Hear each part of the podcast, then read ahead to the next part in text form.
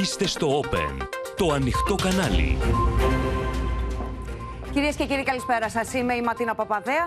Έλατε να δούμε μαζί τα νέα της ημέρας στο κεντρικό δελτίο ειδήσεων του Open που αρχίζει αμέσως τώρα. Μεγάλη δημοσκόπηση της MRB για το Open. Πόσο έχει αλλάξει η δύναμη των κομμάτων και ποιος θεωρείται τώρα καταλληλότερος πρωθυπουργός. Η άποψη των πολιτών για το κόμμα Κασιδιάρη. Σύγκρουση Μητσοτάκη Τσίπρα για οικονομικό πρόγραμμα, debate και γκάλοπ. Κατέθεσε αίτηση συμμετοχής στις εκλογές ο Χρυσαυγίτης Κασιδιάρης.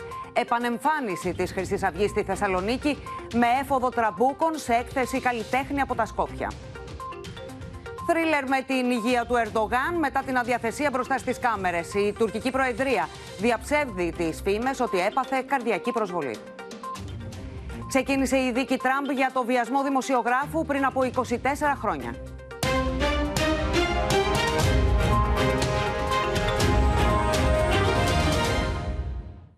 Με την οικονομία και τις μετεκλογικές συνεργασίες, κυρίες και κύριοι, να μπαίνουν στο κάδρο της φοδρής πολιτικής αντιπαράθεσης, Νέα Δημοκρατία και ΣΥΡΙΖΑ συγκρούονται με φόντο τις εκλογές της 21η Μαου. Νέο σημείο έντασης, αυτή τη φορά η δηλώση του Αλέξη Τσίπρα για ψήφο ανοχής, με τον Κυριάκο Μητσοτάκη να κατηγορεί τον ΣΥΡΙΖΑ πως βρίσκεται σε βέρτικο, θέτοντας ταυτόχρονα το δίλημα σταθερότητα ή μπάχαλο. Προσπάθησε να αντιθεί ΣΥΡΙΖΑ, κατηγόρησε τον Κυριάκο Μητσοτάκη ο Τσίπρας, σχολιάζοντας το πρόγραμμα της Νέας Δημοκρατίας για την επόμενη τετραετία. Το όραμα του για την Ελλάδα του 2030 παρουσίασε χθες ο Κυριάκος Μητσοτάκης με έμφαση στην αύξηση των μισθών για των συντάξεων, τη μείωση του χρέους και το κοινωνικό κράτος. Στις δεσμεύσεις της Νέας Δημοκρατίας περιλαμβάνονται μεταξύ άλλων αύξηση των συντάξεων 3 έως 4% από τον Ιανουάριο του 2024, σταδιακή μείωση μέχρι την κατάργηση του τέλους επιτιδεύματος το 2027, κατώτατο μισθό στα 950 ευρώ μέχρι τα τέλη του 2027, μείωση τεκμηρίων διαβίωσης κατά 30% μέσω σταθμικά από 1η Πρώτου του 2025, ανακαίνιση και εξυγχρονισμό νοσοκομείων και 156 κέντρων υγείας, αλλά και προσλήψεις 10.000 νοσηλευτών. Και το δίλημα αν θα πάμε μπροστά ή αν θα γυρίσουμε πίσω είναι σήμερα περισσότερο επίκαιρο παραποτέ. Ξέρουμε τι θέλουμε να κάνουμε, ξέρουμε που θέλουμε να πάμε την πατρίδα, είμαστε πιο έτοιμοι, πιο όριμοι από ποτέ. Δώστε μας την ευκαιρία να πάμε σταθερά, τολμηρά μπροστά. Σας ευχαριστώ πολύ. Λες και τέσσερα χρόνια τώρα μας κυβερνούσε κάποιος οσίας του. Βγάζει τηλεοπτικά σποτάκια στα οποία δίνεται ΣΥΡΙΖΑ και τάζει, υπόσχεται καλύτερους μισθούς, καλύτερο εθνικό σύστημα υγείας και αποτελεσματικό κράτος. Αλήθεια, γιατί τέσσερα χρόνια τώρα δεν τα έφτιαξε όλα αυτά; Την ίδια ώρα νέα δεδομένα έχει δημιουργήσει η αποστροφή του Αλέξη Τσίπρα για κυβερνήσεις ανοχής και οι αρνήσεις που εισέπραξε από ΚΚΕ και Γιάννη Βαρουφάκη. Ακούω την αντιπολίτευση να βρίσκεται σε ένα βέρτικο παλινοδιών. Στην αρχή άφηναν υπονοούμενα για κυβερνήσεις ηττημένων. Τώρα μιλάνε για κυβερνήσεις, λέει, ανοχής. Αν μας λείπουν, λέει, 10-15 βουλευτές, είπε ο κύριος Τσίπρας, δεν πειράζει, θα βάλει πλάτη, λέει, το μέρα 25 και ποιος, και το Κομμουνιστικό Κόμμα πρώτης πολιτικής τους ευθύνης, ώστε να μην κυβερνήσει ξανά ο Κυριάκος Μητσοτάκης, έθεσε ο Αλέξης Τσίπρας ΚΚΕ και Μέρα 25. Εκτός αν ε, το ΚΚΕ και ο κύριος Βαρουφάκης βγουν και πούνε στον ελληνικό λαό ότι εμείς δεν μας ενδιαφέρει, αδελφέ, αν ο κύριος Μητσοτάκης θα είναι άλλα τέσσερα χρόνια. Ο κύριος Βαρουφάκη έχει αποφασίσει να είναι ο παρτενέρ του κύριου Μητσοτάκη σε αυτή την προεκλογική περίοδο. Όταν του δίνει τη δυνατότητα, ε, έστω και ρητορικά, να βγάλει από το σεντούκι, από το χρονοτούλα από της ιστορίας, ξαναζεσταμένο το φαγητό του φόβου. Η σταθερότητα ε, της χώρας έχει αναλογική ευθύνη. Όσο πιο ισχυρό είναι το Πασόκ, τόσο μεγαλύτερη ευθύνη έχει για τη σταθερότητα. Άρα το Μουτζούρ θα τον χρεωθούν αυτοί που θα βάλουν πάνω απ' όλα το προσωπικό τους, την προσωπική τους πολιτική επιβίωση και όχι την πρόοδο της χώρας. ΚΚΕ, Ελληνική Λύση και ΜΕΡΑ25 ξεκαθαρίζουν ότι δεν πρόκειται να συνεργαστούν ή να δώσουν ανοχή σε κυβέρνηση Νέας Δημοκρατίας ή ΣΥΡΙΖΑ. Δεν πρόκειται να στηρίξουμε, να μπούμε να δείξουμε ανοχή σε καμιά τέτοια αντιλαϊκή κυβέρνηση. Προοδευτική κυβέρνηση δίθεν του κυρίου Τσίπρα είναι μούφα. Με ανθρώπους αναξιόπιστους, με τύπους που τους ενδιαφέρει μόνο να κονομάνε χρήμα και να κάνουν business, Εγώ δεν μπορώ να συνεργαστώ στα οικονομικά θέματα. Αν πάμε δε στα εθνικά. Εμείς έχουμε πει από τη στιγμή που δεν έχει υπάρξει μια προεργασία για ένα συνεκτικό κυβερνητικό πρόγραμμα, ε, εμείς θα καταψηφίσουμε όποια κυβέρνηση παρουσιαστεί, γιατί ξέρουμε πολύ καλά ποιος θα είναι ο στόχος της. Ο στόχος της θα είναι η συνέχιση των μνημονιακών πολιτικών. Και η πολιτική αντιπαράθεση οξύνεται με φόντο την οικονομία και τα μετεκλογικά σενάρια. Πάμε να τα δούμε όλα με τη βοήθεια των συναδέλφων. Έχουμε κοντά μας τη Σοφία Φασουλάκη και τον Χρήστο Τσίγουρη. Καλησπέρα και στους δύο. Σοφία, το δίλημα που έθεσε σήμερα ο Κυριάκος Μητσοτάκης είναι σταθερότητα ή μπάχαλο. Εξαπέλυσε ταυτόχρονα σφοδρά πειρά κατά του ΣΥΡΙΖΑ. Ναι, ακριβώς Ματίνα. Ο Κυριάκος Μητσοτάκης αλλά και η Νέα Δημοκρατία ποντάρουν σε αυτήν την δημιουργική ασάφεια που έχουν προκαλέσει οι τελευταίες συζητήσεις για τον άγνωστο χ, για τις κυβερνήσεις των ιτημένων, για τις κυβερνήσεις με ανοχή, γιατί εκτιμάται από το Μέγαρο Μαξίμου ότι οι πολίτες θέλουν σταθερότητα, θέλουν ασφάλεια, αλλά και γρήγορες λύσεις στα προβλήματά τους, τα οποία μπορεί, λύσεις τις οποίες μπορεί να τους δώσουν μόνο σταθερές και αυτοδύναμες κυβερνήσεις. Μάλιστα, θα πρέπει να σου πω ότι μετά την παρουσίαση του προγράμματος που έγινε χτες, του προγράμματος Νέας Δημοκρατίας, θα υπερτονίζεται από εδώ και πέρα το γεγονός ότι αυτό το πρόγραμμα της Νέας Δημοκρατίας κοστολογείται στα 8 δις ευρώ, χωρίς να φεύγει ούτε ευρώ παραπάνω, όπως λένε χαρακτηριστικά κυβερνητικά στελέχη, ε, και θα το αντιπαραβάλουν με το πρόγραμμα του ΣΥΡΙΖΑ. Ένα πρόγραμμα που, όπως λένε, έχει κοστολογηθεί από το Γενικό Λογιστήριο του κράτους στα 45 δισεκατομμύρια ευρώ. Ένα πρόγραμμα που αν εφαρμοστεί ματίνα, θα ακούμε τον Πρωθυπουργό να το λέει συνέχεια, θα ρίξει τη χώρα στα βράχια και θα οδηγήσει σε πτώχευση και νέα μνημόνια. Μάλιστα, Σοφία, σε ευχαριστούμε.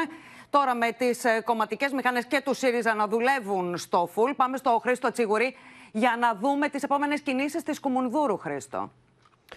Στο ΣΥΡΙΖΑ έχουν αποφασίσει να επικεντρώσουν τη στόχευσή τους σε συγκεκριμένα κροατήρια. Αύριο παρουσιάζεται το πρόγραμμα αναλυτικά, ε, το οποίο δίνεται στη δημοσιότητα και θα παρουσιαστεί σε ειδική εκδήλωση, το οποίο περιλαμβάνει συγκεκριμένες πρωτοβουλίες άμεσα μέτρα που θα λάβει μια κυβέρνηση προοδευτική, αν ο ΣΥΡΙΖΑ κερδίσει τις εκλογές και συγκροτήσει προοδευτική κυβέρνηση. Μεταξύ αυτών των άμεσων δράσεων είναι η αύξηση του μισθού στα 880 ευρώ και η ετήσια τιμαριθμική αναπροσαρμογή.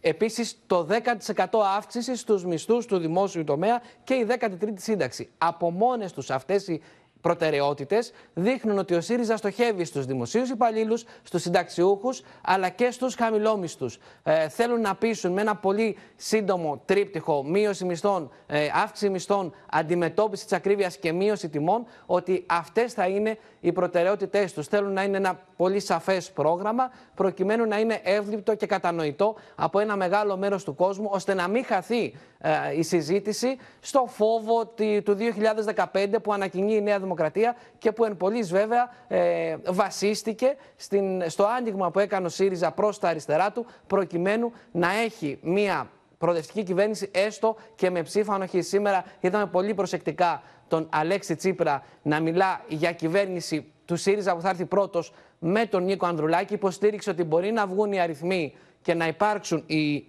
151 ψήφοι μέσα στο Κοινοβούλιο. ε, και βέβαια να σας πω ότι παράλληλα θα δοθεί αύριο στη δημοσιότητα, κλείνοντας το, το ψηφοδέλτιο επικρατείας του ΣΥΡΙΖΑ, στο οποίο ονόματα έχουμε ακούσει, όπως ε, του κυρίου Ευάγγελου Αποστολάκη, της δημοσιογράφου Έλληνα Ακρίτα. Αναμένεται να είναι η εκπρόσωπος του, του κόμματος η κυρία Τσαπανίδου, αλλά και ο κύριος Όθων Ηλιόπουλος, μια προσωπικότητα που διαπρέπει στο εξωτερικό. Μπαίνοντας για τα καλά στην τελική ευθεία. Χρήστο Τσιγουρή, να σε ευχαριστήσουμε πολύ.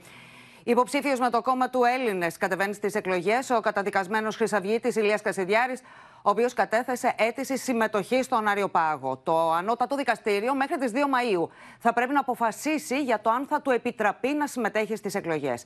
Την ίδια ώρα, σενάρια κάνουν λόγο για μυστική συμφωνία του έγκλειστου Χρυσαυγήτη με το κόμμα Έλληνες Χριστιανοδημοκράτες του Νίκου Νικολόπουλου, ο οποίος όμως το διαψεύδει. Ο Άριος Πάγος καλείται τώρα να αποφασίσει έως τις 2 Μαου για την κάθοδο των Ελλήνων του Ηλία Κασιδιάρης στις εκλογές, καθώς χθες κατατέθηκε η αίτηση για συμμετοχή του συνδυασμού στην εκλογική διαδικασία. Ο Ηλίας Κασιδιάρης πάντως δεν αρνείται μέσω της δικηγόρου του ότι είναι ο πραγματικός αρχηγός. Άρα δεν είναι θέμα να ψάξουμε την πραγματική ηγεσία, είναι ναι, το κόμμα του. το έχει ιδρύσει. Το κόμμα καταστατικά έχει πρόεδρο και μάλιστα έχει πρόεδρο έναν αξιολογότατο Ναι. α, καθηγητή στις στρατιωτικές σχολές Ευελπίδων.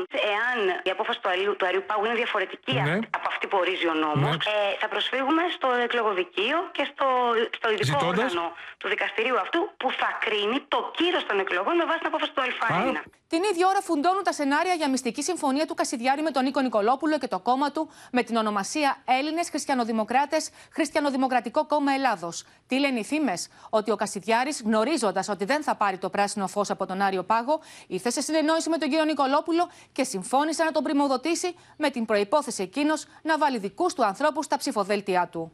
Τα σενάρια αυτά πυροδοτήθηκαν από την αλλαγή που έκανε ο Νίκος Νικολόπουλος στην ονομασία του κόμματός του. Στις 25 Απριλίου το κόμμα Νικολόπουλο ονομαζόταν Χριστιανοδημοκρατικό και είχε έμβλημα μόνο τη Δάδα. Χθες προσθέθηκε η λέξη Έλληνες και ελληνική σημαία. Έχει κάνει όχι με τον κύριο Κασιδιάρη συμφωνία, αλλά με τον κύριο Κώστα Κατσίκη, πρώην βουλευτή, είμαι παλιά καραβάνα της πολιτικής, για να τσιμπήσω σε προβοκάτσιες. Σύμφωνα με τους νομικούς, πολύ δύσκολα ο Άριος Πάγος δεν θα απαγορεύσει την κάθοδο του Κασιδιάρης στις εκλογές. Το ότι αλλάζει τους αρχηγούς στο κόμμα τους σαν τα πουκάμισα, επιτρέψτε μου να πω τη λαϊκή έκφραση, αποτελούν απόδειξη ότι το κόμμα παραμένει του Κασιδιάρη, δείχνει ποιος είναι ο πραγματικός αρχηγός. Αναπάντητο παραμένει το ερώτημα γιατί ο Κασιδιάρης αποφάσισε να κατέβει με το κόμμα του Έλληνες παρά τις κατηγορηματικές δηλώσεις του πρώην αντισαγγελέα και προέδρου του ΕΑΝ ότι δεν υπήρχε περίπτωση να γίνει κάτι τέτοιο. Ο Αναστάσιος Κανελόπουλος, μιλώντας στο Open, διαψεύδει ότι πρόκειται για σχέδιο σύμφωνα με το οποίο ο Κασιδιάρης, μετά τον αποκλεισμό του από τον Άριο Πάγο, θα το στηρίξει ώστε τελικά το κόμμα ΕΑΝ να λειτουργήσει σαν όχημα για να ακούγονται οι θέσεις του έγκλειστου Χρυσαυγήτη στη Βουλή.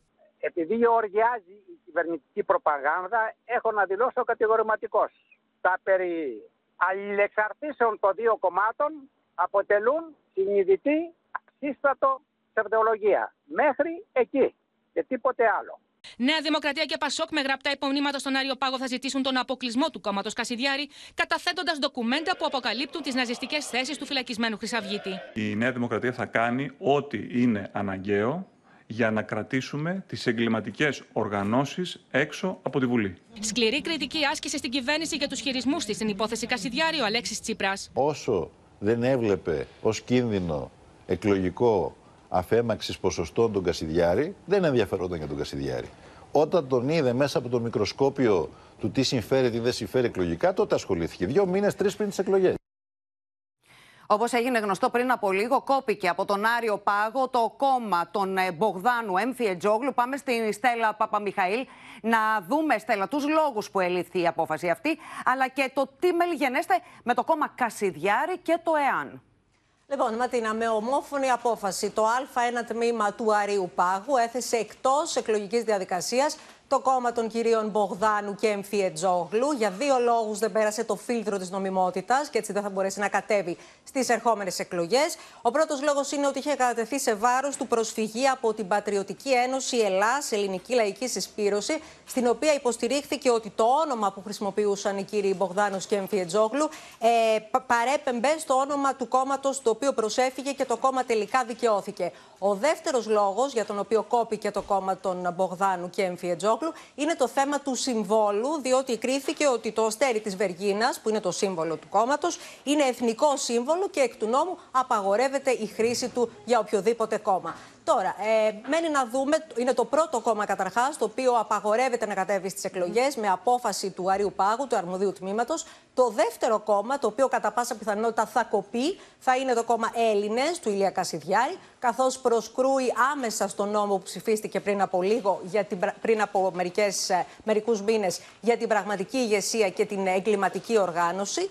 Και μένει να δούμε τι θα γίνει με το κόμμα ΕΑΝ του Αναστάσιου Κανελόπουλου, το οποίο όνομά του είχε εμπλακεί στις μεθοδεύσεις του Ηλία Κασιδιάρη για να κατέβει στις εκλογές. Αυτό το οποίο μαθαίνουμε είναι ότι το κόμμα του κυρίου Κανελόπουλου, του ανώτατου, του πρώην ανώτατου δικαστικού λειτουργού, έχει πολύ δυσκο, μεγάλη δυσκολία να διαμορφώσει τους ενδιασμούς, δεν βρίσκει υποψηφίους για να κατεβάσει με τα ψηφοδέλτια του.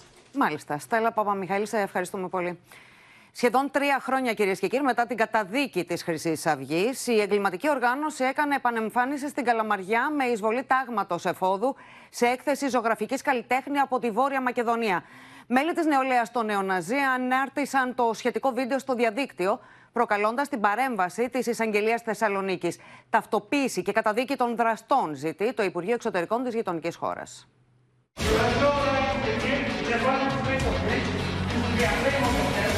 Ομάδα τραμπούκων χρυσαυγητών με κουκούλες μόλις έχει εισβάλει σε έκθεση ζωγραφικής σε χώρο του Δήμου Καλαμαριάς και προπηλακίζει τον καλλιτέχνη από τη Βόρεια Μακεδονία Σεργκέι Αντρέβσκι. Τρία χρόνια μετά την καταδίκη της Χρυσής Αυγής ως εγκληματική οργάνωση, τάγμα εφόδου νεοναζί κάνει ξανά την εμφάνισή του. Είναι τραγικό. Αμάν πια, δηλαδή έλεος. Δεν, δεν μπορώ ούτε να, ούτε να ακούω για αυτούς τους ανθρώπους. Υπό την απειλή βίας αναγκάζουν τον καλλιτέχνη και τους διοργανωτές να κατεβάσουν τα έργα τέχνης. Με πρακτικές αντιποίησεις αρχής θηροκολούν απαγόρευση εισόδου, φέρνοντας ξανά στη μνήμη τη δράση των νεοναζί την πρώτη περίοδο της παρουσίας τους στη Βουλή.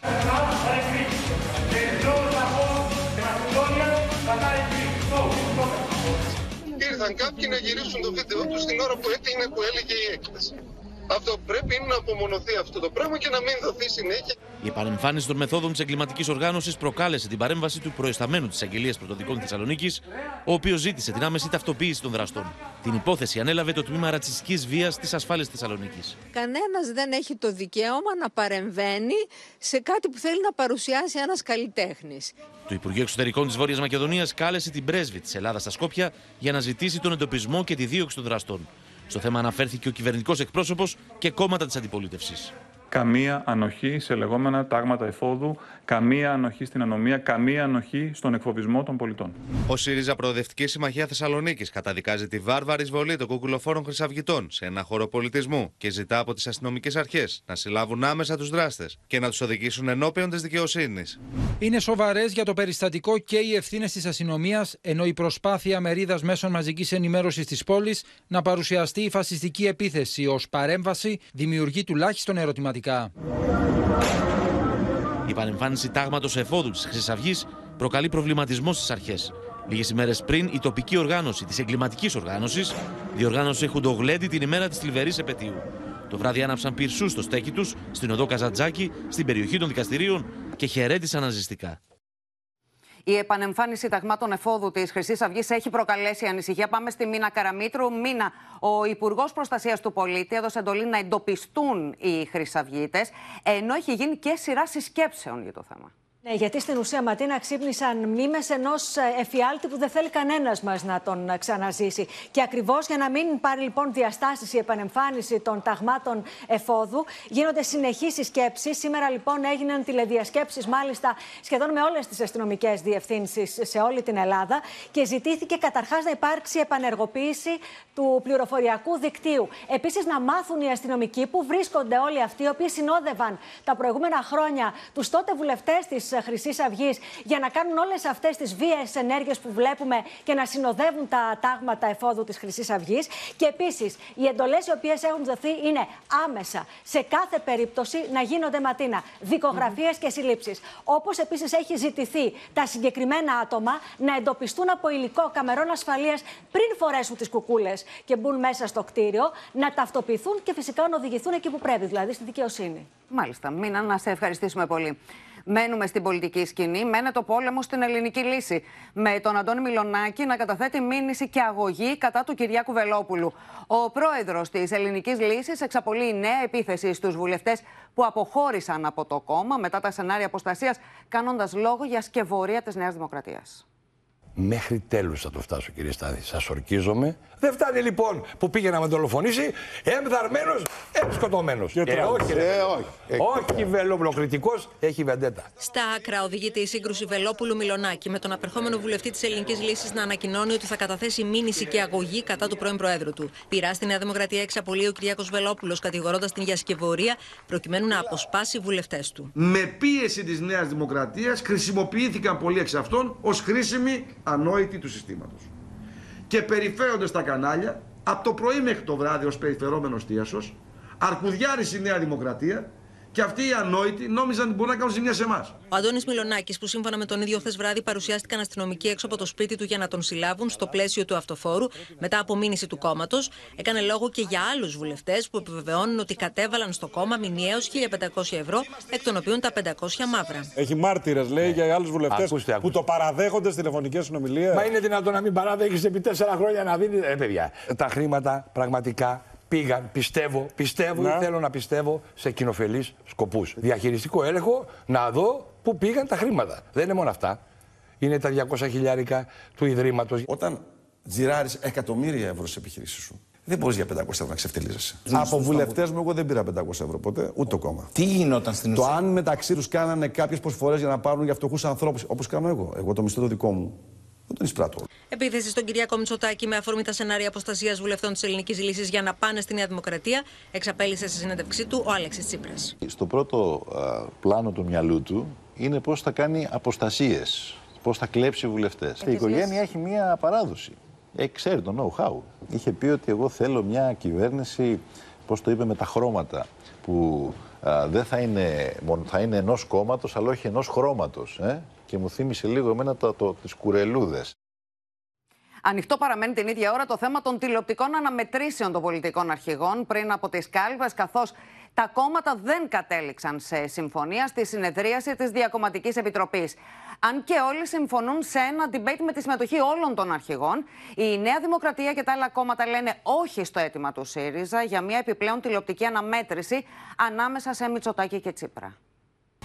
Η Διακομματική Επιτροπή για τις εκλογές δεν έβγαλε λευκό καπνό, καθώς το αίτημα του ΣΥΡΙΖΑ για δύο debates, ένα με όλους και ένα ακόμα με αναμέτρηση Μητσοτάκη Τσίπρα, το απορρίπτει η Νέα Δημοκρατία. Ο Πρωθυπουργός από την Καβάλα σχολίασε την καχυποψία του ΣΥΡΙΖΑ για τα ευρήματα κάποιων δημοσκοπήσεων. Επειδή πολλά ακούω από κάποιους οι οποίοι τελευταία μέσα στο πανικό τους θέλουν να αμφισβητήσουν τις δημοσκοπήσεις, εγώ τους απαντώ όπου και αν πάω στην πατρίδα δεν χρειάζεται να κάνω καμία δημοσκόπηση. Βλέπετε τον κόσμο ο οποίος είναι σήμερα εδώ. Παντού ο κόσμος βγαίνει και προσέρχεται στις συγκεντρώσεις σας, μας στηρίζει. Εσείς είστε η καλύτερη δημοσκόπηση και η καλύτερη απάντηση σε όσους αμφισβητούν ότι η Νέα Δημοκρατία έχει δυναμική μεγάλης νίκης Το δικό μας σχέδιο δεν λέγεται Δήμητρα. Το δικό μας σχέδιο λέγεται Κυριάκος. Και είναι το σχέδιο να τον βγάλουμε από το καβούκι του. Να τον φέρουμε ενώπιος ενωπίο. Να αναμετρηθεί με τις ευθύνες του. Να μιλήσει για τα μεγάλα προβλήματα που έχει δημιουργήσει. Το σχέδιο να τον αναγκάσουμε να έρθει επιτέλους σε μια τηλεοπτική αναμέτρηση, σε ένα debate που φοβάται και το βάζει στα πόδια. Νέα κόντρα πυροδοτεί και η δυσκολία που θα έχουν για συμμετοχή στην εκλογική διαδικασία οι νέοι ψηφοφόροι που εργάζονται στον τουρισμό και είναι μακριά από τη μόνιμη κατοικία τους. Η Κουμουνδούρου δεν έκρυψε την ενόχλησή της για την άρνηση της κυβέρνησης να λάβει αποφάσεις που θα διευκόλυναν τη συμμετοχή τους στην εκλογική διαδικασία. Ενθαρρύνουμε κάθε πολίτη να, ψηφί- να ψηφίσει. Δεν βλέπω κάποιο λόγο να συζητάμε ιδιαίτερα αυτό το θέμα. Δεν είχε απασχολήσει τις περασμένες εκλογές, που επίσης είχαμε εκλογές το καλοκαίρι, η ψήφος των νέων στα τουριστικά καταλήμματα και στις τουριστικές περιοχές. Η κυβέρνηση προσπαθεί να διώξει τα νέα παιδιά από τις κάλπες. Γιατί; Γιατί τρέμει την ψήφο τους. Αλλά δεν θα τα καταφέρει. Κυρία Σκέρτσο, την επομένη των εκλογών θα συζητάμε για το πώς οι νέοι έκαναν cancel τον κύριο Μητσοτάκη. Τα παιδιά μας θα σας πούν πρώτοι ότι το πάρτι τελείωσε. Οι τελικές αποφάσεις για τον αριθμό των debate θα ληφθούν το Σάββατο σε μια ακόμα συνεδρίαση της Διακομματικής Επιτροπής. Στην τελική ευθεία, κυρίες και κύριοι, προς τις εκλογές, είναι η ώρα να σας παρουσιάσουμε τη μεγάλη δημοσκόπηση της MRB για το Open. Έχουμε κοντά μας τον Δημήτρη Μαύρο, τον οποίο και καλησπερίζω, όπως και τον Καλησπέρα Παναγιώτη σε όλους. Στάθη. Καλησπέρα. Καλησπέρα και σε σένα, Παναγιώτη. Και να ξεκινήσουμε λοιπόν, ε, Δημήτρη, με την ταυτότητα της έρευνας. Πότε ξεκίνησε; Ναι, ξεκίνησε στις 24 του μηνός, δηλαδή τη Δευτέρα, κράτησε Δευτέρα, Τρίτη και Τετάρτη μέχρι χτες, άρα είναι πολύ καινούρια και έχει συμπεριλάβει τα περισσότερα από τα γεγονότα τα οποία έχουν συμβεί και αφορά χίλια άτομα σε όλη την επικράτεια σε αντιπροσωπευτικό δείγμα με μεθοδολογίες όπως κάθε φορά που συμπεριλαμβάνουν και σταθερά και κινητά και ε, συνεντεύξεις σε πάνελ από ίντερνετ οργανωμένα και αντιπροσωπευτικά. Μάλιστα, ας ξεκινήσουμε λοιπόν την έρευνα, να δούμε την πρώτη κάρτα που έχει να κάνει λοιπόν με τα συναισθήματα του κόσμου. Βλέπουμε λοιπόν παρέτηση απογοήτευση 42,7, οργή 40,7, ελπίδα 32,7, φόβος 27,2, περηφάνεια 13,6, σιγουριά 13,1, Δεν ξέρω, δεν απαντώ 4,8. Έχει ενδιαφέρον ότι ακριβώς μετά τα τέμπη η οργή είχε ανέβει σε ποσοστά 63,4%. Αυτή τη στιγμή έχει πέσει στο 41 περίπου ε, η παρέτηση και η απογοήτευση έχει φτάσει να είναι το πρώτο συνέστημα στην Ελλάδα. Ο φόβος πέφτει γραμμικά, βρέθηκε στο 45% τον Οκτώβριο του 2022 και η ελπίδα αυτή τη στιγμή είναι τρίτο συνέστημα και έχει πάει ακριβώς μετά τα τέμπη από το 23% στο 33%. Δημήτρη, το γεγονός ότι πέφτει η οργή θα το δούμε και στη συνέχεια. Αντικατοπτρίζεται και στην πρόθεση ψήφου αυτό ενδεχομένως. Αντικατοπτρίζεται σε όλη την έρευνα και στα ποιοτικά χαρακτηριστικά της διότι ε, όλη αυτή η ιστορία όπως είχα ξαναπεί από μελέτες που έχουν γίνει και στο εξωτερικό συνήθως μεγάλα ατυχήματα όπως τα τέμπη έχουν ανάγκη περίπου 6 με 6,5 εβδομάδες για να μπουν στη φάση της αποδοχής και άρα στην οποιαδήποτε σταθερή κατάσταση θα καταλήξουν. Θα καταλήξουν. Και είμαστε ακριβώς σε αυτό το σημείο. Αυτό σημείο. Πάμε λοιπόν να δούμε πώς ιεραρχούν οι πολίτες τα σημαντικότερα προβλήματα και σε σύγκριση και με τον προηγούμενο μήνα, Δημήτρη. Ε, αυτό το οποίο προκύπτει, τη σύγκριση με τον προηγούμενο μήνα δεν μπορούμε να την έχουμε γιατί έχουμε προσταφαιρέσει πράγματα από μέσα. Και επειδή είναι, πείτε μου, τα δύο σημαντικότερα, δεν είναι εύκολο να το κάνει κανείς σύγκριση. Όμως, η ακρίβεια εξακολουθεί να παραμένει το πρώτο πρόβλημα των Ελλήνων με 36,7%. Η υγεία έχει ανέβει, έχει βρεθεί σε πολύ πίσω θέσεις και τώρα είναι στη δεύτερη θέση αυτή τη στιγμή, το οποίο είναι ένα μαγικό έβριμα, διότι ε, παραφυλάσσονται πράγματα και από τον COVID και από άλλες ιστορίες. Η ανάπτυξη της χώρας έχει ανέβει, στη, είναι στην τρίτη θέση, 19,5. Η έλλειψη ή τα θέματα διαφάνειας και διαφθοράς είναι στο 19,2. Η ανεργία στο 15,2. Η αύξηση εισοδήματος των εργαζομένων στο 12. Η ορθή λειτουργία του κράτους σε θέματα ασφάλειας, παραδείγματος χάρη όπως η υπόθεση των τεμπών, είναι στο 11,4. Και μπορούμε να περάσουμε στη δεύτερη σελίδα, που είναι η επόμενη ομάδα σημαντικότητας, που έχουμε τρία δεκάρια ε, για τα προβλήματα της διευθέτησης ιδιωτικού χρέους, της δημόσιας παιδείας και των ε, ευνοϊκών όρων για νοικοκυριά και επιχειρήσεις, η δημόσια παιδεία και τέλος η προστασία της πρώτης κατοικίας. Ο λόγος για τον οποίο αυτά τα ποσοστά, αν θέλετε, είναι χαμηλά, το μόνο ουσιαστικό είναι το 10, γιατί αφορά όλο τον κόσμο. Ναι. Αλλά τα άλλα δύο δεκάρια είναι χαμηλά, γιατί δεν έχουν όλοι θέματα με, τα, με δάνεια, ούτε έχουν πάρει δάνειο, όπως και επίσης ε, κόκκινα δάνεια. Αν τα ποσοστοποιούσαμε αυτά όχι στο σύνολο του πληθυσμού, ίσως, όχι ίσως, πιθανότατα θα ανέβαιναν πάρα πολύ πιο ψηλά, αλλά δεν στη συγκεκριμένη έρευνα έχουμε βάσεις για να το κάνουμε έτσι αυτό το πράγμα. Ωραία. Με βάση τα προβλήματα αυτά, λοιπόν, πάμε να δούμε τι απάντησαν οι πολίτες στο ποιος μπορεί να τα αντιμετωπίσει αποτελεσματικότερα. Ο μέσος όρος, λοιπόν, λέει Νέα Δημοκρατία και Κυριάκος Μητσοτάκης 30,25. ΣΥΡΙΖΑ και Αλέξης Τσίπρας 25,75, ενώ ο κανένας είναι στο 44%. Μάλιστα. Ε, φαίνεται λοιπόν ότι υπάρχει μία ανάκαμψη, αν θέλετε, ε, του Πρωθυπουργού του κυρίου Μητσοτάκη και θα δούμε πού έχει συμβεί αυτό το πράγμα διότι βρίσκεται το σύνολο της Νέας Δημοκρατίας σε μία φορά να ξαναμαζέψει απώλειες ε, τις οποίες είχε υποστεί όλο αυτό το χρονικό διάστημα. Mm εν πάση περιπτώσει είναι ε, σε λιγότερο από πέντε δούμε. μονάδες η ναι. απόσταση στους μέσους όρους.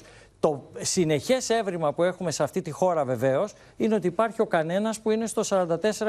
Άρα λοιπόν όσο και να χαίρονται, χαίρεται το πολιτικό σύστημα της χώρας, αυτό το 44 λογικά πρέπει να το προσγειώνει. Να δούμε λοιπόν και τα επιμέρους, ε, Δημήτρη, σε κάθε τομέα. Ακριβώς. Και εδώ θα αναγκαστώ να γυρίσω λίγο προς την οθόνη για να έχω το χρώμα ε, των ευρημάτων. Ε, είναι με τη σειρά σημαντικότητας που έχουν δώσει οι πολίτες, όπου βλέπετε ότι η Νέα Δημοκρατία παίρνει την οικονομική ανάπτυξη της χώρας, παίρνει επίσης την ανεργία, ο ΣΥΡΙΖΑ παίρνει την διαφάνεια και τη διαφθορά. Υπάρχουν δύο προβλήματα, η ακρίβεια και η δημόσια υγεία, που τα ποσοστά των δύο κομμάτων είναι πάρα πολύ κοντά, παρόλο που προηγείται ο ΣΥΡΙΖΑ. Εξακολουθεί να προηγείται έστω και κατελάχιστον ο ΣΥΡΙΖΑ, γιατί τα είχε. Ε, και επίσης υπάρχει μια ισοπαλία που γέρνει λίγο προς τη Νέα Δημοκρατία που είναι η αύξηση του εισοδήματος των εργαζομένων και άλλη μια ισοπαλία που γέρνει λίγο προς το ΣΥΡΙΖΑ και είναι το θέμα της, ε, των ατυχημάτων και της ασφάλειας τύπου τέμπη.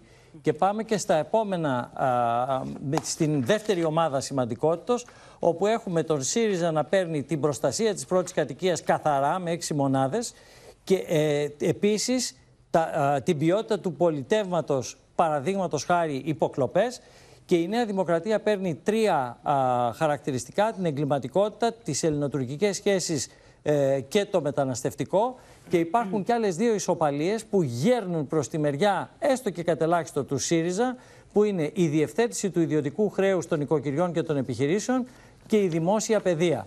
Άρα λοιπόν έχουμε αρκετές ισοπαλίες με ροπές προς τα εκάστοτε κόμματα οι οποίες αποτυπώθηκαν και νομίζω ότι ο αγώνας στη λεπτομέρεια βρίσκεται σε φάση εξέλιξης. Και θα πούμε κάποια πράγματα πάνω στο συγκεκριμένο θέμα στη συνέχεια. Ωραία. Πρώτα όμως, πάμε να δούμε πώς αξιολογούν, Δημήτρη, οι πολίτες τα προγράμματα Νέας Δημοκρατίας και ΣΥΡΙΖΑ. Ακούσαμε και νωρίτερα στο ρεπορτάζ, ο ΣΥΡΙΖΑ θα το παρουσιάσει αύριο. Σε γενικές γραμμές τα ξέρουμε. Λοιπόν, Νέα Δημοκρατία σίγουρα θετικά και μάλλον θετικά το άθροισμα είναι 40,8%. 47% μάλλον αρνητικά και σίγουρα αρνητικά, ενώ για τον ε, ΣΥΡΙΖΑ σίγουρα θετικά και μάλλον θετικά λέει το 33,9%,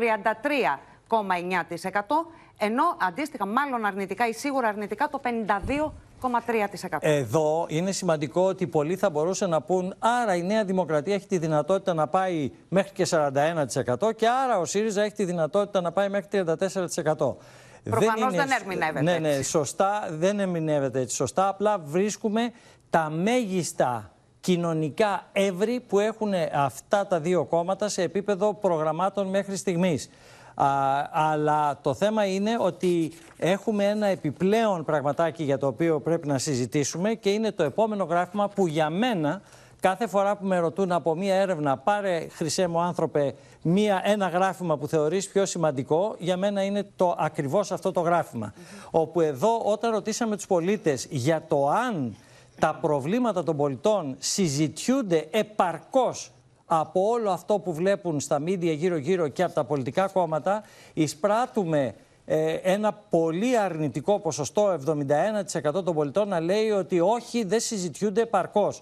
Και αυτό είναι πολύ σοβαρό έβριμα. Γιατί... Και αυτά, Δημήτρη, είναι και όλα όσα έχουμε δει το Βεβαίως. τελευταίο διάστημα και απασχολούν την, ε, την επικαιρότητα και τον κόσμο. Είναι Αναλ... Αναλώνονται οι δρόντες γύρω από το πώς θα γίνει το debate. Θα γίνει το debate. Τι γίνεται μες στον κύριο Βελόπουλο; Ε, γίνεται θολούρα στη μεριά του, το, του κόμματος του κυρίου Κασιδιάρη; Δεν γίνεται. Τι έγινε με τον κύριο Γεωργούλη; Και δεν συζητούμε πώς θα επιληθούν τα προβλήματα Δημήτρη, του κόσμου. Είναι και για τα πρόσωπα, φαντάζομαι. Δηλαδή, π.χ. για τον Γιωργούλη, ε, α, απασχολεί τον κόσμο, παίζει ρόλο η υπόθεση Γεωργούλη, έπαιξε τελικά ρόλο η υπόθεση Γεωργούλη. Αυτή τη στιγμή, όταν τους ρωτήσαμε αυτή την ερώτηση, ε, Παναγιώτη, μας έδωσαν ένα πάρα πολύ χαμηλό ποσοστό, 20% περίπου, ότι θα αποτελέσει κριτήριο ή είναι ένα θέμα το οποίο θα τους φέρει σε, μπροστά σε σκέψεις.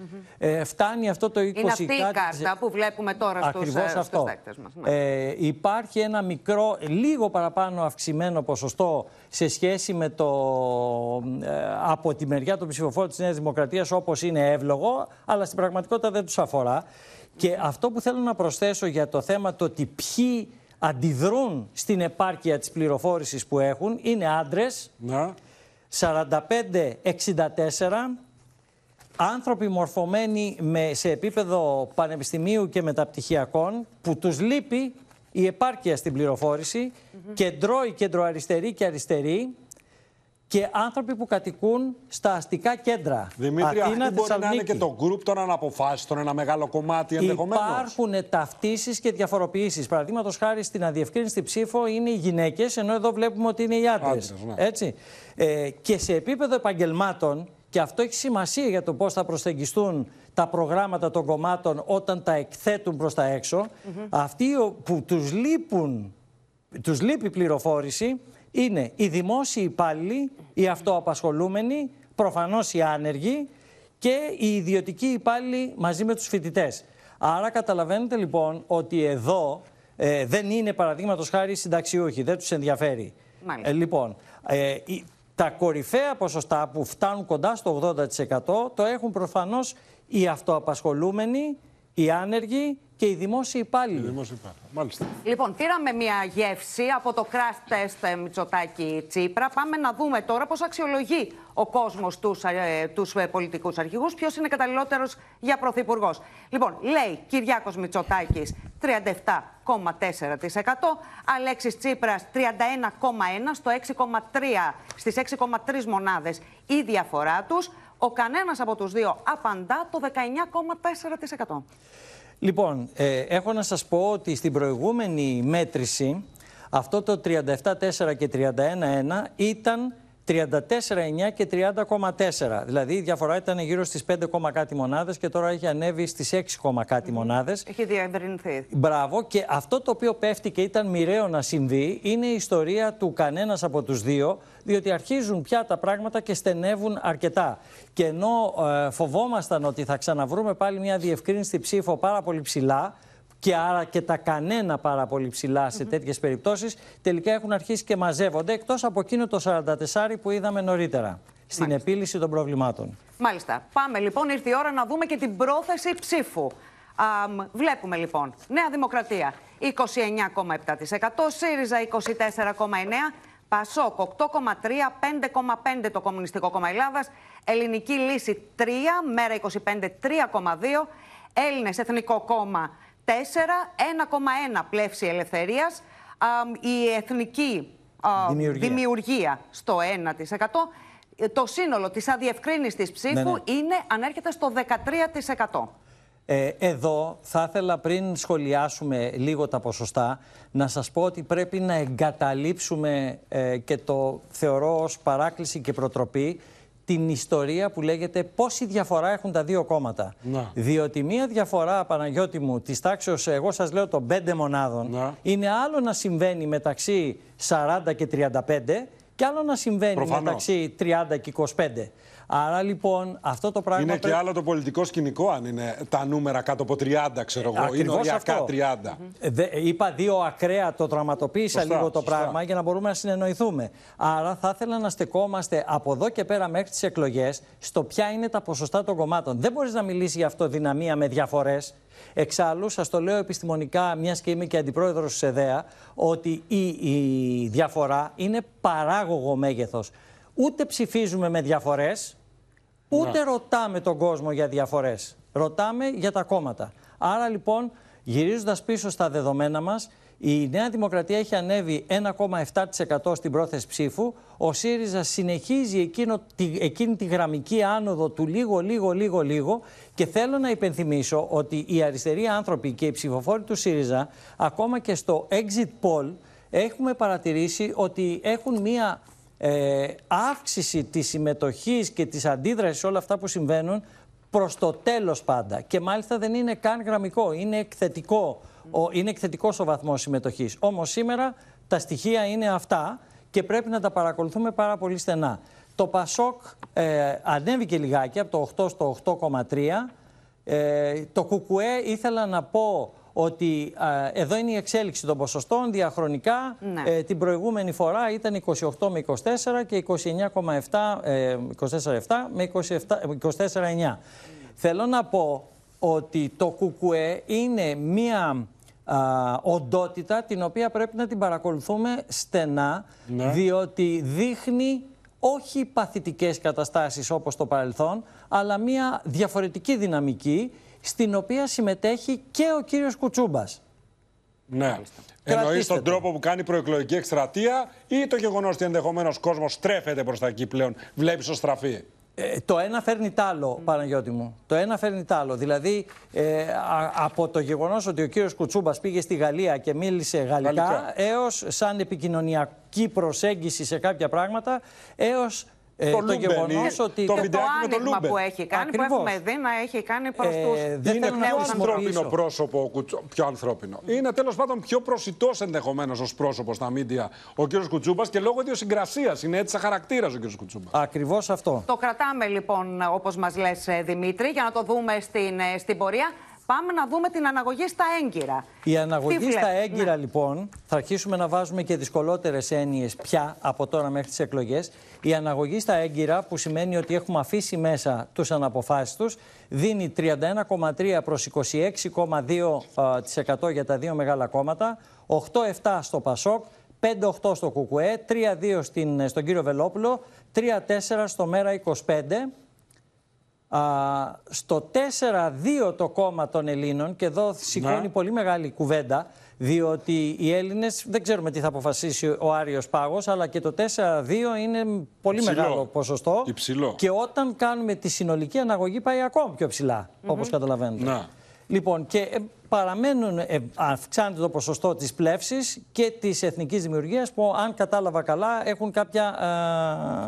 όχι, δεν έχουν εκείνη, είναι του κυρίου Εμφιετζόγλου το κόμμα. Του κυρίου Μπογδάνου και του κυρίου ναι, ναι, Πάμε ναι, λοιπόν και στην αναγωγή στο σύνολο. Και πάμε και στην αναγωγή στο σύνολο που πρέπει να την παρακολουθούμε διότι όσο αφήνεις μέσα να αποφάσεις τους και θα δούμε την ανάλυση τους ενδεχομένως αύριο α, πάλι εδώ είναι καθαρά εύρη.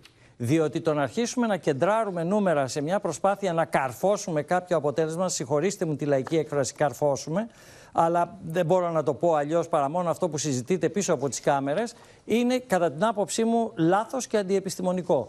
Τα εύρη λοιπόν που μπορούν, μέσα στα οποία μπορούν να κινηθούν τα κόμματα είναι αυτά που φαίνονται στο γράφημα. Δηλαδή η Νέα Δημοκρατία μπορεί να πάει από το 32-1 έως το 36-1 και θα μου πει κάποιος, κύριε Μαύρο μου, ε, τώρα μας ε, ναι. κατά κάποιο τρόπο εμπέζεται. Διότι από το 32 μέχρι το 36 πολιτικά υπάρχει ένα χάος. Δυστυχώς όμως όταν έχεις ένα σφάλμα το οποίο είναι μεγαλύτερο του 2% και εδώ έχουμε χρησιμοποιήσει το σφάλμα του exit poll, δηλαδή συν 2, ε, αυτά είναι τα νούμερα και αυτό αντέχουν οι δημοσκοπήσεις. Οτιδήποτε παραπέρα αρχίζει και φεύγει από την επιστημονική μέτρηση και πάει αλλού. Έτσι. Και για τον ΣΥΡΙΖΑ τα ποσοστά είναι από 26,6 έως 30,6. Για το ΠΑΣΟΚ, επειδή ενδιαφέρει πολιτικά, μπορεί να φτάσει μέχρι το 11 αυτή τη στιγμή. Το ΚΚΕ μπορεί να φτάσει μέχρι το 7,3. Η ελληνική λύση από 2,4 έως 4,4. Το ΜΕΡΑ25 από 2,7 έως 4,7. Οι Έλληνες μπορεί να αγγίξουν το 5,6. Δημήτρη, μπορεί να είναι π.χ το κατώτατο ενός κόμματος και το ανώτατο. Δηλαδή... Ναι, μπορεί. μπορεί. Άρα γι' αυτό για... και καλά λες για πολιτικό, τεράστια κάπου... πολιτική απόσταση. Βεβαίως, θα το δούμε και στις, ε, στις έδρες. Αλλά εδώ θα πρέπει να εκτονωθεί κάπου. Γιατί ξέρω τι μπορεί να σκεφτεί κανείς. Δηλαδή, αν πάρει η Νέα Δημοκρατία 32 και ο, και ο ΣΥΡΙΖΑ 30,6. Αυτό σκέφτηκα. Ε, ναι, ε, όλοι αυτό σκέφτονται. Ε, ε, κάπου πρέπει να πάει όμως το, ε, το, το υπόλοιπο ποσοστό. Το οποίο αυτή τη στιγμή δεν έχουμε πολύ μεγάλες ευχέρειες για να καταλάβουμε τι μπορεί να γίνει. Κάπου πρέπει να πάει σε άλλα κόμματα.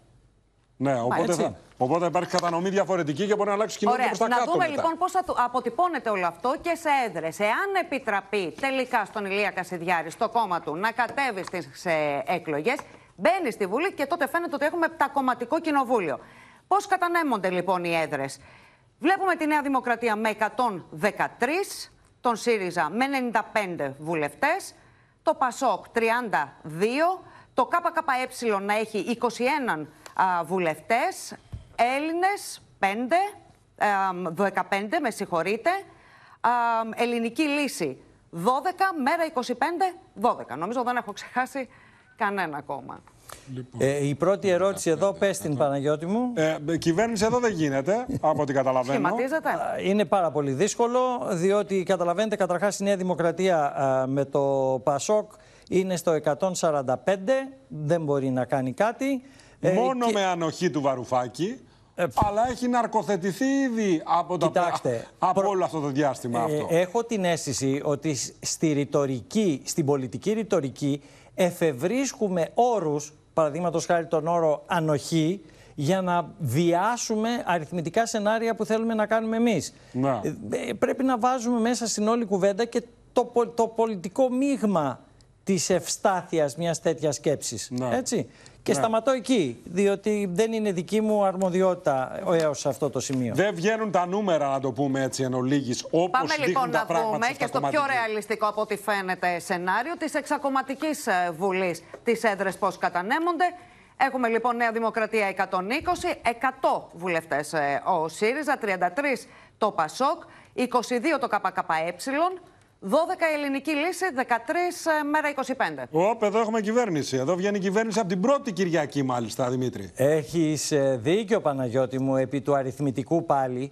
Αλλά εδώ τι κάναμε; Είχαμε τις 15 έδρες που έπαιρνε στο προηγούμενο γράφημα το κόμμα του κυρίου Κασιδιάρη, τις πετάξαμε έξω και ξανακατανείμαμε τις, ε, το τρακοσάρι. Ναι. Αυτό δεν ξέρουμε αν θα γίνει έτσι, διότι αν απαγορευτεί ο κύριος ε, Κασιδιάρης, τότε κάπου θα πάνε αυτοί οι ψήφοι. Δεν θα ψηφίσουν έναν. Άρα εξαρτάται από πού θα πάει η διαρροή. Ακριβώς. Άρα εδώ είναι ένα υποθετικό σενάριο. Το έχουν κάνει και άλλα κανάλια και άλλοι ε, αναλυτές. αλλά ε, πρέπει να το διευκρινίσουμε όμως ότι δεν, είναι, δεν έχουμε μετρήσει ποτέ εξακομματική βουλή, εξακομματική βουλή. Έχουμε ενδείξεις εμείς ως Open γιατί είναι, είμαστε οι μόνοι που έχουμε μετρήσει ε, στο παρελθόν Καλέ μου άνθρωπε, εσύ που μου λες ότι θα ψηφίσεις Έλληνες. Εάν δεν υπάρχουν οι Έλληνες στο τοπίο, πού θα πας; Και είχαμε εισπράξει τότε ότι το 60% έλεγε πως δεν ξέρω τι θα κάνω. Ναι. Το 20% θα πήγαινε σε πολύ μικρά κόμματα. Σωστά. Θα πήγαινε ένα μεγαλύτερο ποσοστό από τους εναπομείναντες στον κύριο Βελόπουλο. 7%. Μπράβο. Ένα λίγο μικρότερο ποσοστό στο ΣΥΡΙΖΑ. Στη Νέα Δημοκρατία ένα πάρα πολύ μικρό ποσοστό. Ανύπαρκτο σχεδόν. Ακριβώς. Και έχει λογική γιατί είναι και το κόμμα που έβαλε τη σφραγίδα. Μπορεί να εισπράττουν να... ότι το τιμωρούν ή δεν ξέρω και εγώ τι. Άρα εδώ είναι απλά ένα σενάριο. Πάντως ναι, Νέα Δημοκρατία και Πασόκ εδώ, αν μείνουν τόσα πολλά κόμματα εκτός, μάλλον τόσα κόμματα με τόσο μεγάλα ποσοστά εκτός Βουλής, ναι, μπορούν Βέβαια, να κάνουν 153. Εδώ το σχόλιο είναι ότι ναι, μεν αριθμητικά βγαίνουν. Ήδη όμως ο κύριος Ανδρουλάκης έχει πει: Εγώ με κυβέρνηση με το Μητσοτάκη πρωθυπουργό δεν κάνω. Ο Μητσοτάκης έχει πει και μάλιστα είπε και σήμερα ότι δεν κάνω και πίσω από αυτό. Δεν πρόκειται να κάνω και κολοτούμπα. Το λέω πολύ σε ελεύθερη. Δεν είπε τη λέξη ο κύριος Ανδρουλάκης. Δεν θα αλλάξω θέση, λέει. Ο κύριος Μητσοτάκης λέει: «Ε, Ούτε εγώ δεν πρόκειται να αφήσω να μην είμαι πρωθυπουργός. Δεν θα θέλει και το κόμμα μου, λέει. Δεν το κάνω αλαζονικά. Δεν θέλει το κόμμα μου. Κατά συνέπεια, εδώ όπως φαίνεται τα πράγματα, οδηγούμαστε μαθηματικά. Όχι μαθηματικά πλέον. Μαθηματικά οδηγούμαστε σε κυβέρνηση. Αλλά επί του πρακτέου οδηγούμαστε και σε, σε, δεύτερη, σε δεύτερες κάλπες. Ε, Στάθη μου, να σου πω κάτι. Ε, όλα θα εξαρτηθούν από το τι θα αποφασίσει ο ελληνικός λαός την πρώτη Κυριακή στις 21 ε, Μαΐου. Διότι αν εκεί τα ποσοστά είναι όπως θα είναι, εκεί θα αποφασίσουν όλοι εάν τους παίρνει να είναι σκληροί ή διαλλακτικοί σε σχέση με θέσεις τις οποίες είχαν πάρει πιο πριν. Ναι. Δεν είναι τόσο απλό το θέμα. Όχι, πάντως αριθμητικά βγαίνουν τα νούμερα. Με αυτά τα δεδομένα που έχουμε εδώ, με τα αυτά νούμερα τα δεδομένα, αλλά έχουν κάποια. Σημαντικά λοιπόν, ε... σημαντικά τα ευρήματα. Αύριο είναι και το δεύτερο, ακολουθεί το δεύτερο μέρος της ε, μεγάλης ε, δημοσκόπησης. Οπότε θα είμαστε παρέα να μπορούμε να τα δούμε. Να σας ευχαριστήσουμε πάρα πολύ, Δημήτρη Μαύρο, Παναγιώτη Στάθη. Ευχαριστούμε πολύ. Ματίνα μου, σε ευχαριστώ και εγώ. Να είστε καλά. Λοιπόν, σε προεκλογικούς ε, ρυθμούς, ε, κυρίες και κύριοι, κινείται και η Τουρκία, όπου εξακολουθεί να πλανάται το μυστήριο με την υγεία του Ταγί Περντογάν, ο οποίος αναγκάστηκε να διακόψει τηλεοπτική συνέντευξη. Η τουρκική Προεδρία διέψευσε κατηγορηματικά τις φήμες περί εμφράγματος του Τούρκου Προέδρου, ο οποίος πάντως ακύρωσε και την επίσκεψή του στο Ακούγιου, συμμετέχοντας μέσω τηλεδιάσκεψης στα εγγένεια του πυρηνικού σταθμού. 2028'e kadar hizmete girecektir. Ülkemizin elektrik tüketiminin yüzde onu tek başına bu santral tarafından sağlanacaktır. Με τις φήμες να οργιάζουν για την υγεία του, ο Τακί Περντογάν συμμετείχε μέσω τηλεδιάσκεψης στα εγγένεια του πυρηνικού σταθμού στο Ακούγιου μετά από πολύ ωρή καθυστέρηση. Ο Τούρκος πρόεδρος αναγκάστηκε να ματαιώσει το ταξίδι του για τη φιέστα που είχε στήσει στο ρωσικής κατασκευής πυρηνικό εργοστάσιο μετά την ξαφνική αδιαθεσία του στη διάρκεια συνέντευξης. Την τελετή παρακολούθησε και ο Ρώσος πρόεδρος Πούτιν μέσω τηλεδιάσκεψης. Bunu 2023 senesinde başardınız. Sayın e, Cumhurbaşkanı'nın teklifi üzerine Türkiye Cumhuriyeti'nin 100. yıl dönümünü kutladığı senede bunu yapalım dedi. Bunu el ele başardık. Μάλιστα, η τουρκική προεδρία έδωσε στη δημοσιότητα φωτογραφίες από το τηλεφώνημα που είχε ο Ερντογάν με τον Πούτιν πριν τα εγγένεια στο Ακούγιου.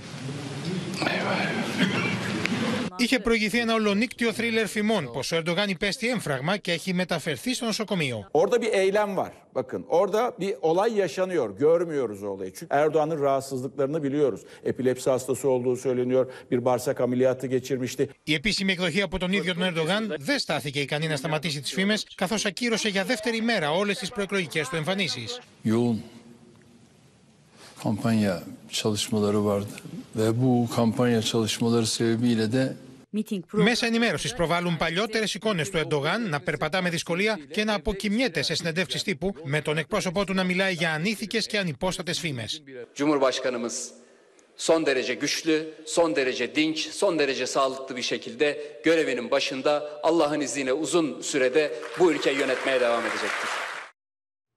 Στο μέτωπο του πολέμου τώρα, νέες πυρηνικές απειλές εξαπολύει η Μόσχα με τη Μαρία Ζαχάροβα να προειδοποιεί τη Δύση πως δεν θα πρέπει να δοκιμάζει την υπομονή της Ρωσίας.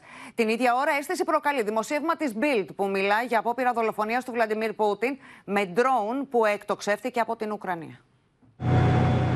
Ενώ τα βλέμματα όλων είναι στραμμένα σε μια επικείμενη Ουκρανική αντεπίθεση και η Μόσχα κλιμακώνει την πυρηνική ρητορική της, η γερμανική Bild με δημοσίευμά της υποστηρίζει πως η Ουκρανία επιχείρησε να δολοφονήσει το Ρώσο πρόεδρο Βλαντίμιρ Πούτιν με ντρόουν φορτωμένο με εκρηκτικά.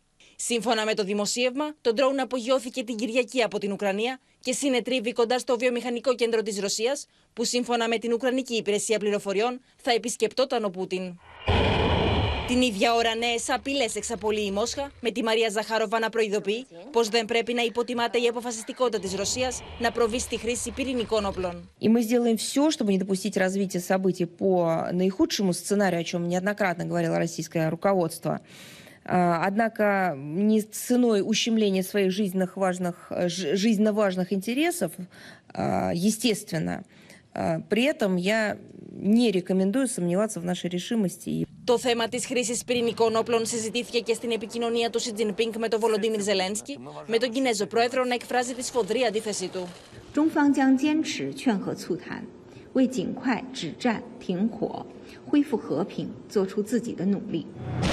Τη στιγμή που η Κίνα στοχεύει να έχει έναν διαμεσολαβητικό ρόλο στον πόλεμο, το Κίεβο εμένει στη θέση του για τέλος των εχθροπραξιών με αποκατάσταση της εδαφικής του ακαιρεότητας και η Μόσχα με την επίτευξη των στόχων της. Πίσω στα δικά μας, με ανατροπή συνεχίστηκε σήμερα η δίκη για τη δολοφονία του Άλκη Καμπανού. Η ομολογία του δεύτερου από τους κατηγορούμενους, ότι χτύπησε με μαχαίρι τον 19χρονο στη μοιραία αρτηρία, προκάλεσε την αμφισβήτηση της εισαγγελέως της έδρας, αλλά και πολλά ερωτήματα. Θα δούμε, ακόμη είμαστε σε... έχει δρόμο. Ο πατέρας του Άλκη βγαίνει από τη δικαστική αίθουσα έχοντας ακούσει για πρώτη φορά τον δεύτερο κατηγορούμενο να ομολογεί ότι ήταν εκείνος που χτύπησε τον γιο του όταν ο άτυχος 19χρονο προσπάθησε να πηδήξει από το τυχάκι στην είσοδο της πολυκατοικίας για να ξεφύγει από την ομάδα των 12. Τον κάρφωσε όπως υποστήριξε με μαχαίρι και ακή χρήσης στη μοιραία αρτηρία. Από την αρχή έχω παραδεχτεί τη συμμετοχή μου στην επίθεση σε βάρος του Άλκη και των υπολείπων παιδιών. Πρώτα χτύπησα το φίλο του Άλκη δύο με τρεις φορές στην αριστερή γάμπα και μετά τον χτύπησα στο πόδι μια φορά. Το συνειδητοποίησα ακούγοντας τις καταθέσεις των ιατροδικαστών. Σήμερα, όπως όλοι ακούσατε και είδατε, ο, ο εντολέας μας, ο δεύτερος κατηγορούμενος, είπε αυτά που ένιωσε και που έπρεπε να πει. Αυτά που πίστευε και που έπρεπε να πει. Η ομολογία του δεύτερου κατηγορουμένου αμφισβητήθηκε τόσο από την εισαγγελέα όσο και από την πρόεδρο του δικαστηρίου. Δεν μπορώ να σας πιστέψω του επισαγγελέα γιατί έχω μπροστά μου τη δικογραφία που αντικρούουν όσα μας λέτε. Αυτό το μαχαίρι που δεν μπορεί να κόψει ούτε ψωμί κάρφωσε μια φόρμα τυλιγμένη και καρφώθηκε σε ένα κορμί. Τώρα είμαι σίγουρος πως εγώ χτύπησα τον Άλκη. Χτύπησα ταυτόχρονα τον ΑΒ και την ώρα εκείνη χτύπησα και τον Άλκη. Ήρθε να μας πει το παραμυθάκι του και το λέω έτσι ομά όπως είναι, ότι εγώ κοιτούσα μόνο μπροστά μου, δεν είδα τίποτε άλλο. Μάλιστα είμαι αριστερό, είναι δεξιόχειρας, αλλά με το αριστερό μου χέρι αποθούσα μέχρι τον τοίχο τον Άγγελο Βογιατζόγλου και με το δεξί χέρι μαχαίρωνε ταυτόχρονα τον αίμνη στο Αλκιβιάδη Καμπανό όσο και τον ε, Άγγελο Βογιατζόγλου. Δεν στέκει από πουθενά μα πουθενά στη λογική. Πιστεύετε ότι μόνο εσείς ευθύνεστε για το γεγονός ότι ο Άλκης Καμπανός έχασε τη ζωή του; Ναι, πιστεύω ότι μόνο εγώ ευθύνομαι.